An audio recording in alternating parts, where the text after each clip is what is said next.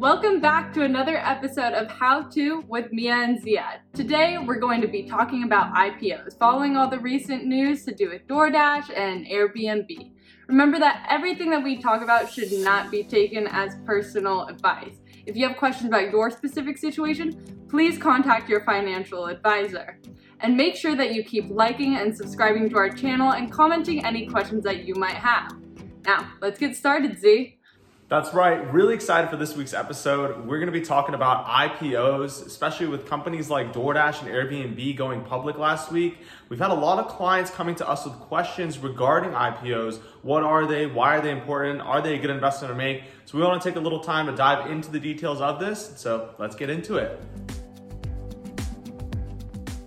So, what is an IPO? Well, an IPO stands for an initial public offering. Now, what that is is a company's way of going from private to public. And so, what that does and the reasons behind this serves twofold. One, it's a company's way of raising funds rather than taking on debt or going through private investments. Now they can go public and they can use those funds to take on different projects, hire talent, grow their business, and continue to expand as a company. Now, second is you have all these private investors and the founders of the company and these, these early employees who have a lot of ownership in this company. IPO is their opportunity to finally capitalize and reap the rewards of all their hard work they've done over the years.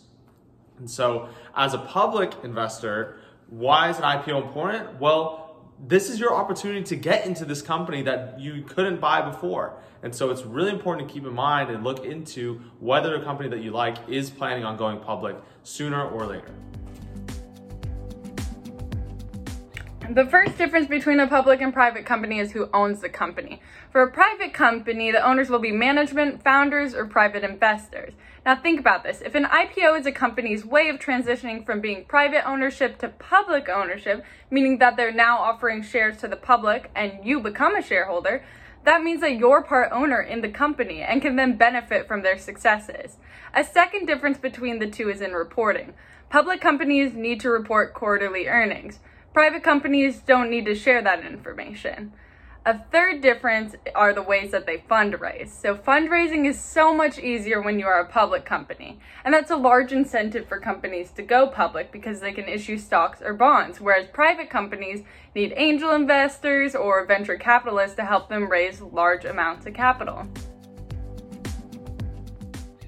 main difference between a traditional IPO and a direct listing is the fact that with a traditional IPO, you're creating and selling new shares of your company with the help of a third party to do so. While with a direct listing, you're not creating any new shares. You're using the shares that you already have, and you're not using any kind of outside assistance with that either. Uh, now, direct listing is more is a more recent and has become a bit more of a popular route over the past couple years. But most companies tend to prefer the traditional path to going public because you do have a better idea on what your share price is going to be before the, before the IPO date, and you better ensure that those shares are actually going to get sold. Now, for the companies who don't want to pay a lot of those costs that come with that traditional route and have confidence in their company's ability to sell shares, they like that, tr- that direct listing route instead, the more non traditional path. Some notable companies that have gone public via direct listing have been Spotify, Slack, Palantir more recently, Asana as well as another company. So keep an eye out on what method your companies, the companies you're looking at, are doing to properly IPO. Now, we mentioned quarterly reporting requirements of public companies earlier in the video, but it's important to emphasize how important quarterly earnings are earnings can cause a lot of volatility, and bad earnings can tend to drop the price, good earnings can make it shoot up. If a company is just going public, though, how are you supposed to analyze their financials and see how they've been doing? You can do it through an S1 filing. An S1 filing is required for registration with the SEC, and it makes companies disclose how they plan to use the capital raised, what their business model is, disclosure of business dealings, how many new shares of stock it's planning on issuing, and what its intended price per share will be, how much they're looking to raise, and all of their recent financial results and its projected trajectory.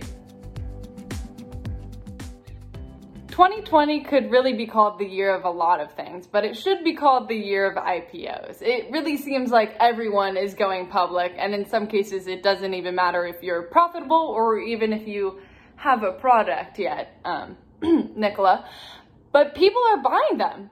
All these IPOs. So, what were some of the popular ones that we could think about from this year? DoorDash shot up 85%, that was last week, and Airbnb shot up even more after one day they went up so much that Roblox, which was planning to IPO, is now saying, give me a second, we're going to push our date to 2021 now. Earlier this year, we had Casper, the mattress company that IPO'd, and it's really been, um, it's been sleeping ever since. Lemonade IPO'd in July, and it's well above its IPO price. And then there's Snowflake, which was the largest software IPO in September. There's been a lot of hype around all of these companies some warranted and some not so much. Make sure that you're talking to a financial advisor to figure out if investing in an IPO is right for you. Should I invest in a company on its IPO date? We like to say no, stay away. A lot of times when a company is going public, the information that is available is framed in a much more positive light and is meant to generate hype as all these private investors are looking to maximize the value of their investment before it's available to the rest of the public. And so, especially on an IPO date, there is a lot of volatility that surrounds the price of a company. Even in the weeks afterwards, you think of Airbnb last week, you know, it, it shot up in price before the public had availability to it, and it's down. It's been down 15, 16 percent since. And so we usually like to wait at least two quarters before getting into a company after its IPO date because then there is a lot more clarity on what the, what the business is, whether it is a viable investment, and how it's priced in terms of the general market. IPOs are just one aspect of the investment landscape. If you are looking to talk over IPOs or different investments in general, or working for a company that is potentially going public in the near future, reach out to us. We're here to help build a plan, build a portfolio that is structured towards your goals and needs, and we are happy to help.